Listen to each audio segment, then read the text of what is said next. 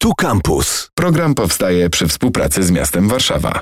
Damian Jaworek w studiu, warszawski rzecznik praw uczniowskich. Dzień dobry. Dzień dobry. Nazwa tej funkcji i tego stanowiska już się w naszych audycjach e, pojawiała, szczególnie często jesienią, e, kiedy rozmawialiśmy o nowym roku szkolnym w warszawskich szkołach, wtedy w kontekście, że takie stanowisko się pojawi. Młodzieżowa Rada Miasta też wspominała, że czeka na rzecznika. No jest. Co leży u podstaw powołania takiego stanowiska? Jakie potrzeby związane z edukacją? Za powołaniem Rzecznika Praw Uczniowskich optowało ponad 70% uczniów i uczennic, jak wynika z badania, które przeprowadziła Młodzieżowa Rada Warszawy jeszcze na wiosnę zeszłego roku. E, więc takimi wynikami z badania Młodzieżowa Rada przyszła do prezydenta i do pani prezydent, która odpowiada za edukację, pani Renaty Kaznowskiej. Mm, no i ten głos uczniów i uczennic, który był też poparty przez Dorotę Łobodę, między innymi, czyli przewodniczącą Komisji Edukacji w Radzie Miasta Stołecznego Warszawy, przekuł się w konkurs na rzecznika rozpisany przez miasto.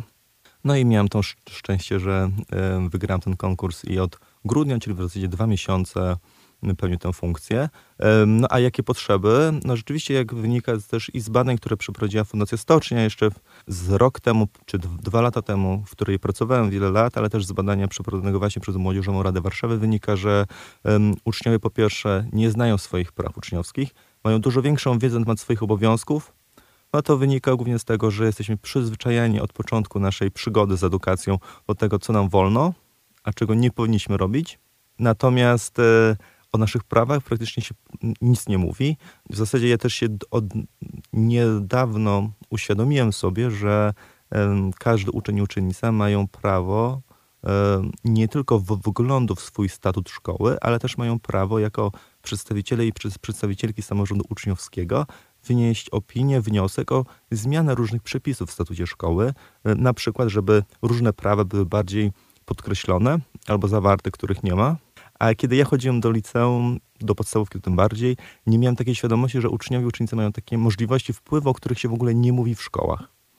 Czyli to prawo, prawa ucznia będą różniły się w zależności od szkoły i rozumiem, że są ustalane dla każdej placówki osobno i że te zmiany, które być może zajdą, jeśli uczniowie będą chcieli te statuty zmieniać, czy w jakoś e, swoje prawa w dobrym tego słowa znaczeniu ingerować, też będą trafiały do Rzecznika Praw Uczniowskich? Czy oni to, potrzebują tutaj wsparcia? To, żeby jeszcze bardziej zniuansować, to jest tak, że każdy statut, statut szkoły jest inny. Nigdy nie ma e, w 100% powielonych statutów szkoły, natomiast te prawa uczniowskie, one nigdzie nie są zapisane od, od A do Z w jakimś akcie prawnym. One są rozpisane w skąpie, w takiej małej e, wersji w prawie oświatowym. Mm, są też e, zawarte w Konstytucji Rzeczypospolitej, czy Konwencji o prawach dziecka, czy Powszechnej Deklaracji Praw Człowieka i różnych aktach międzynarodowych, unijnych. Natomiast to jest tak, że prawa uczniowskie, w zasadzie już podkreślam to za, za każdym razem, kiedy spotykam się z różnymi osobami, są to prawa człowieka i prawa dziecka. E, I ludzie, szkoły, uczniowie, uczennice, nauczyciele, nauczycielki, dyrektorzy, dyrektorzy o tym zapominają, nie myślą o tym, że e, prawo do ochrony zdrowia to jest prawo uczniowskie, które obowiązuje w szkole. Prawo do wolności myśli, sumienia, wyznania, prawo do równego traktowania, prawo wolności od przemocy. To są prawa człowieka, prawa dziecka, które są warte w aktach prawnych, ale one obowiązują też w szkole i to nie są inne prawa niż te, które, które przysługują uczniom i uczennicom i to jest bardzo ważne. Ich się nie można zrzec, one są niezbywalne i są nienaruszalne przez cokolwiek. I co jeszcze ważnego, one nie mogą być warunkowane obowiązkami. Już się spotykam z, z różnymi opiniami, skargami, mm, z którymi przychodzą rodzice, uczniowie i uczennice, że jakieś prawo mi, mi przysługuje, ale jeśli spełnię jakiś obowiązek, to pomogę wyjechać na wycieczkę szkolną, ale jeśli poprawię się z, z danego przedmiotu. I jest to oczywiście łam, łamanie podstawowych praw człowieka w szkole, bo tak możemy uznać prawa uczniowskie, do prawa do nauki. Jeśli, wyjeżdża, jeśli cała klasa wyjeżdża na, na wycieczkę szkolną do Berlina na przykład, bo uczy się w klasie niemieckojęzycznej, to wtedy y, wszyscy uczniowie, bez względu na to, jakie mają oceny z różnych przedmiotów albo jakie mają zachowanie, mają prawo do tego, żeby uczestniczyć w takiej wycieczce. To jest taki przy, przykład z mo mojego dyżuru, który pojawił się kilka tygodni temu. Wydaje mi się, że część tego rodzaju sporów rozwiąże się na etapie szkoły, ale które trafią do rzecznika albo które trafiają? E, to jest tak, że większość spraw, które już do mnie trafiają, do mnie albo do mojego zespołu, bo też muszę to podkreślić, ja współpracuję z różnymi specjalistami i specjalistkami w Biurze Edukacji, którzy mają bogate doświadczenie w zarządzaniu szkołą, w procedurach oświatowych i którzy mogą po prostu świadczyć taką, taką, takie wsparcie merytoryczne dla mnie. I gro tych spraw, które do nas trafia, e, czy do mnie trafia, można rozwiązywać na poziomie szkoły. I podstawowym moim zadaniem na, na dyżurach albo też w komunikacji takiej mailowej albo telefonicznej jest to, żeby wyposażyć w wiedzę i umiejętności rodziców, uczniów i uczennice, mm, w jaki sposób mogą daną sprawę załatwić z nauczycielem, wychowawcą, wychowawczynią albo z dyrekcją. Odwołujemy się do aktów prawnych i mówię na przykład, pani syn ma prawo wyjazdu na wycieczkę szkolną właśnie, ponieważ jak wynika z mm, Konstytucji Rzeczypospolitej Polskiej, z prawa oświatowego, każdy ma prawo do nauki bez względu na cokolwiek. I z taką wiedzą, bardziej roz, rozwiniętą niż to, co tutaj mówię Pani i Państwu, zachęcamy rodziców do tego, żeby poszli do konkretnych osób w szkole i polubownie, kompromisowo, koncyliacyjnie, o, to, to jest najlepsze słowo, koncyliacyjnie daną sprawę załatwili. W sytuacji, kiedy danej sprawy się nie uda załatwić w szkole, no bo nie ma woli współpracy po drugiej stronie, wtedy zapraszam do dalszej współpracy. Mm, są róż, różne możliwości. Ja mogę jako warszawski rzecznik zgłosić się do szkoły, porozmawiać z panią dyrektor albo z panem dyrektorem, albo też mogę daną sprawę zgłosić do e, Wydziału mm, Oświaty w danej dzielnicy, która ma kompetencje nadzorcze nad szkołami samorządowymi w Warszawie. Natomiast mm, myślę, że dużo łatwiej jest y, i to też już wiedzą dyrekcje, przynajmniej niektóre, załatwić taką sprawę albo z danym rodzicem lub uczniem uczennicą lub w porozumieniu ze mną, niż żeby dane sytuacje lądowały w takich instancjach kontrolujących nadzorczych. Bo ja nie, nie mam kompetencji nad, nad, nadzorczych, ja mogę tylko skłaniać i zachęcać różne strony do tego, żeby możliwie pozytywnie rozwiązali dany spór lub jakieś nieporozumienie.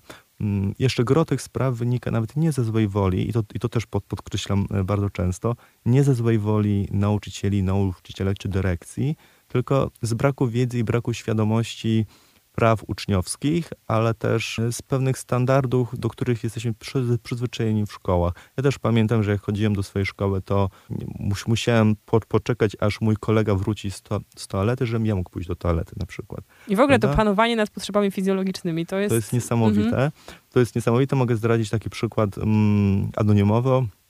E, dostaliśmy zgłoszenie od jednej uczennicy jednej ze szkół ponadpodstawowych, że dyrekcja zamknęła toalety e, na czas jednej lekcji, mm, ponieważ młodzież e, zachowywała się bardzo nagannie i nie szanowała pracy sprzątaczek, sprzątaczy. E, no i to, to, toalety wyglądały jak wyglądały. I rozumiem tę frustrację i że młodzież może być trudna. Zdaję sobie sprawę, że te konflikty nie wynikają tylko ze złej woli nauczycieli, ale też no, z pewnych trudności relacyjnych z młodzieżą. Natomiast nie można stosować po pierwsze odpowiedzialności zbiorowej za pewne czyny, które powinny być zakazane przez uczniów i u, niektórych uczniów i uczennice, a dwa, no to jest podstawowa potrzeba mm, fizjologiczna, którą każdy i każda powinien mieć możliwość realizacji w każdym momencie.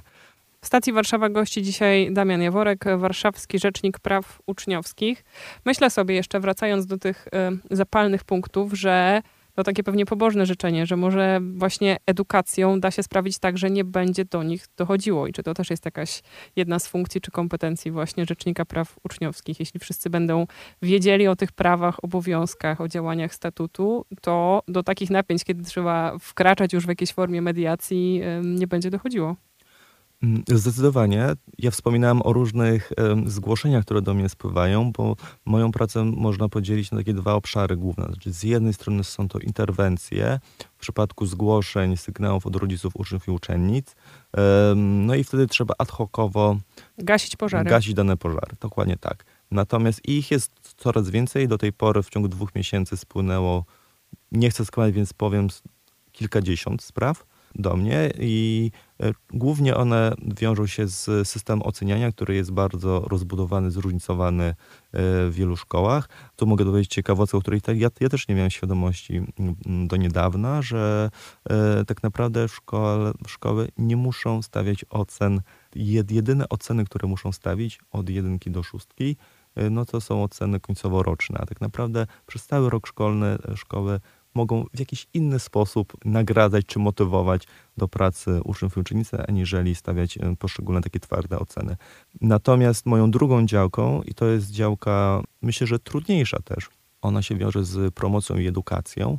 I tutaj już e, nie chodzi o gaszenie pożarów i działania ad hocowe, indywidualne ze szkołami, tylko o systemowe rozwiązania problemów naruszenia praw uczniowskich poprzez wskazywanie mm, dobrych przykładów statutów szkolnych poprzez edukowanie nauczycieli i nauczycielek z zakresu edukacji prawnej, bo też wiemy, że y, bardzo mało poświęca się czasu w szkole na w ogóle edukację o prawach człowieka, już nie mówiąc o prawach człowieka w szkole, czyli właśnie o prawach uczniowskich.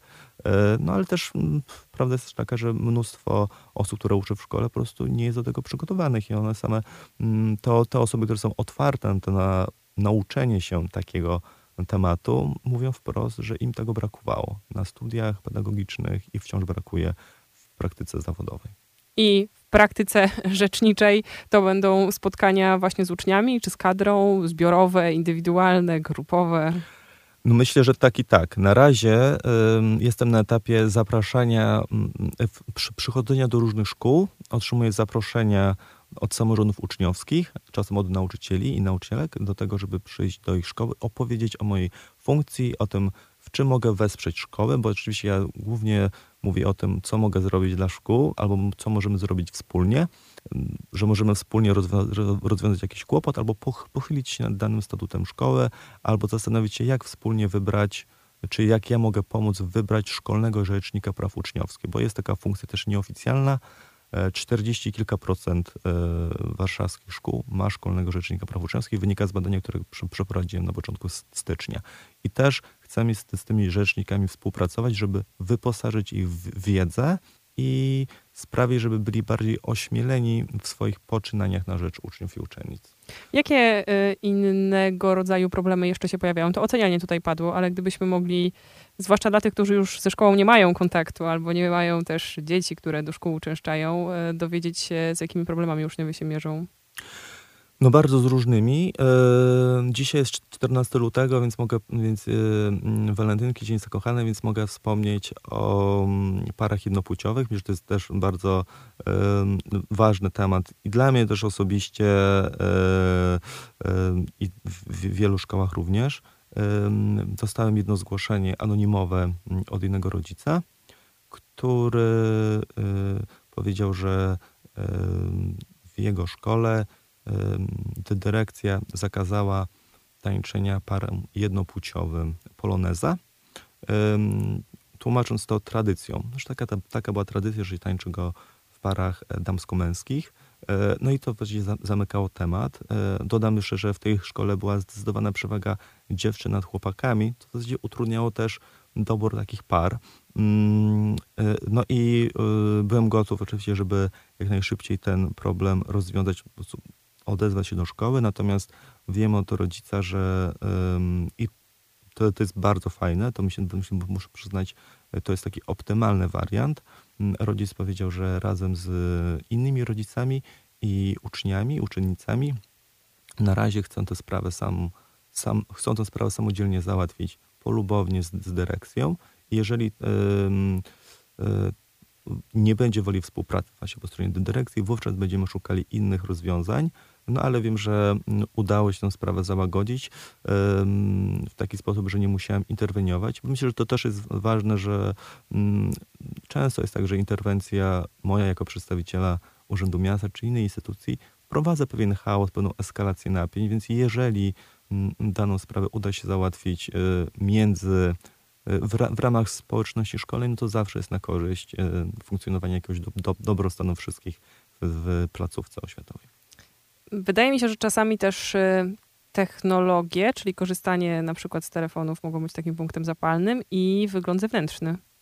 Tak, wygląd zewnętrzny często się pojawiał e, z moich różnych rozmów. Oj, mogę mówić, mówić, mamy 15 minut. W moich różnych rozmowach z uczniami i uczennicami. To jest tak, że prawo oświatowe mówi, że mm, szkoła może regulować kwestie ubioru. To jest bardzo ogólne sformułowanie, to znaczy, że może, nie musi, y, ale do ubioru nie zalicza się na przykład kwestie makijażu, y, farbowania włosów, malowania paznokci, wszystko, co nie, nie jest ubiorem. Ja pamiętam też ze swojej szkoły, przyszedłem do y, liceum ze, z, z włosami pofarbowanymi, no bo miałem taki kaprys na koniec mojego gimnazjum, żeby zmienić sobie kolor włosu i byłam ciemna, więc, chciałam sobie zrobić blond. No i kiedy składałem dokumenty do liceum, dowiedziałem się od osoby, która te dokumenty przyjmowała, że nie mogę e, przyjść z takimi włosami na rozpoczęcie roku szkolnego. No więc zgoliłem je na takiego jeżyka, bardzo oczywiście wtedy rozpaczałem. No ale okazuje się, i gdybym miał taką wiedzę wtedy, ale też pewnie jakąś większą przebojowość i większą śmiałość, bo jednak byłem raczej szarą myszką w szkole, mógłbym powiedzieć, że szkoła nie ma prawa mówić mi, ani karać mnie, ani zabraniać mi mm, farbowania włosów, malowania się, czy w jakikolwiek sposób ingerować w mój wygląd, który nie jest strojem, prawda? E, więc bardzo dużo jest takich spraw, które też może nie do mnie spływają, ale z, z którymi zderzam się w trakcie rozmów z uczniami i uczennicami. No ale a propos jeszcze edukacji, mm, czyli tych działań systemowych, Byłem trzykrotnie w Senacie na gadce senackiej. Jest to taki panel młodzieżowy, który skupia licealistów, licealistki, ale głównie szkoły ponadpodstawowe z całej Polski.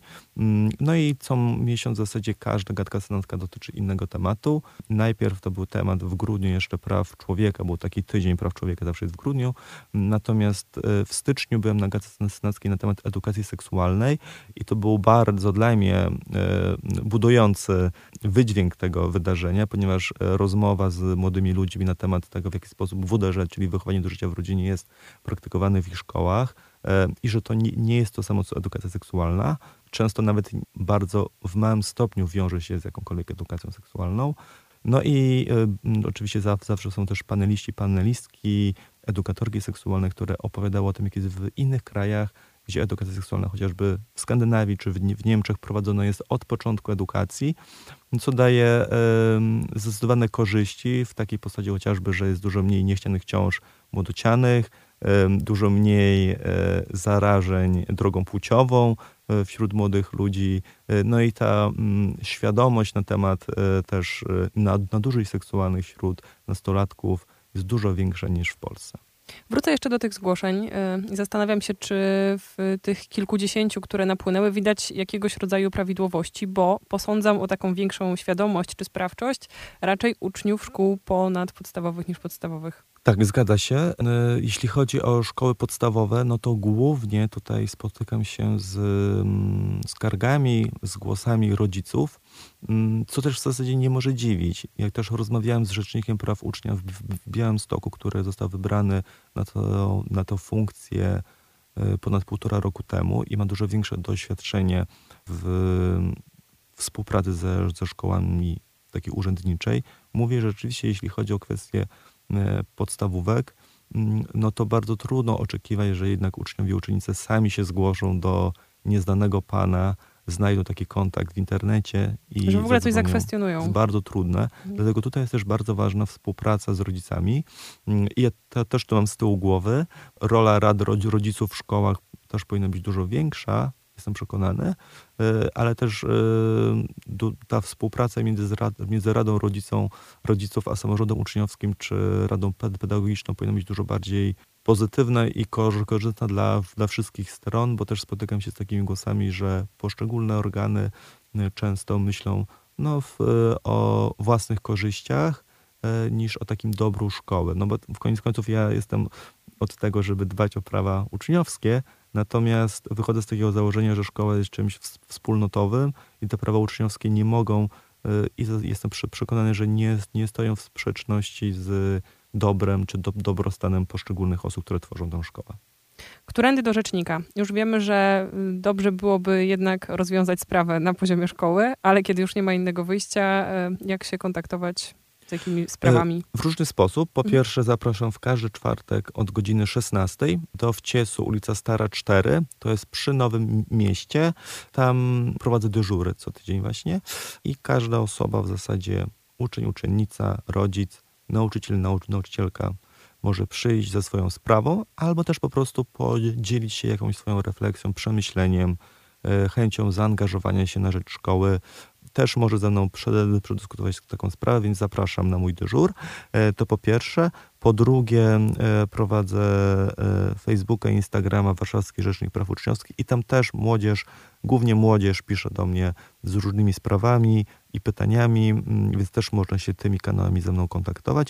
No i po trzecie jest mail rzecznik rpu małpa na który głównie rodzice i inni przedstawiciele, przedstawicielki szkół też mogą e, do mnie pisać, e, więc tymi drogami zapraszam. No i oczywiście można się kontaktować te- telefonicznie przez Biuro Edukacji. Dosyć łatwo można się ze mną połączyć też mm, i porozmawiać o różnych rzeczach. No i zapraszam wszy- wszystkie szkoły, w zasadzie tutaj mam taki apel, rozumiem, rozumiem, że są ferie, zapraszam wszystkie szkoły warszawskie do kontaktu ze mną, a w zasadzie mogę powiedzieć, że się wpraszam bardziej, brzydko mówiąc, bo bardzo chętnie będę odwiedzał, już mam pierwsze zgłoszenia e, i zaproszenia, ale bardzo będę od- odwiedzał możliwie dużo szkół w Warszawie, żeby przyjść, porozmawiać z uczniami, uczennicami, ale też z dyrektorami, dyrektorkami i gronem nauczycielskim i opowiedzieć o swojej funkcji, o tym, co możemy wspólnie zrobić i jak poprawić sytuację uczniów, uczennic, ale też samego grona pedagogicznego.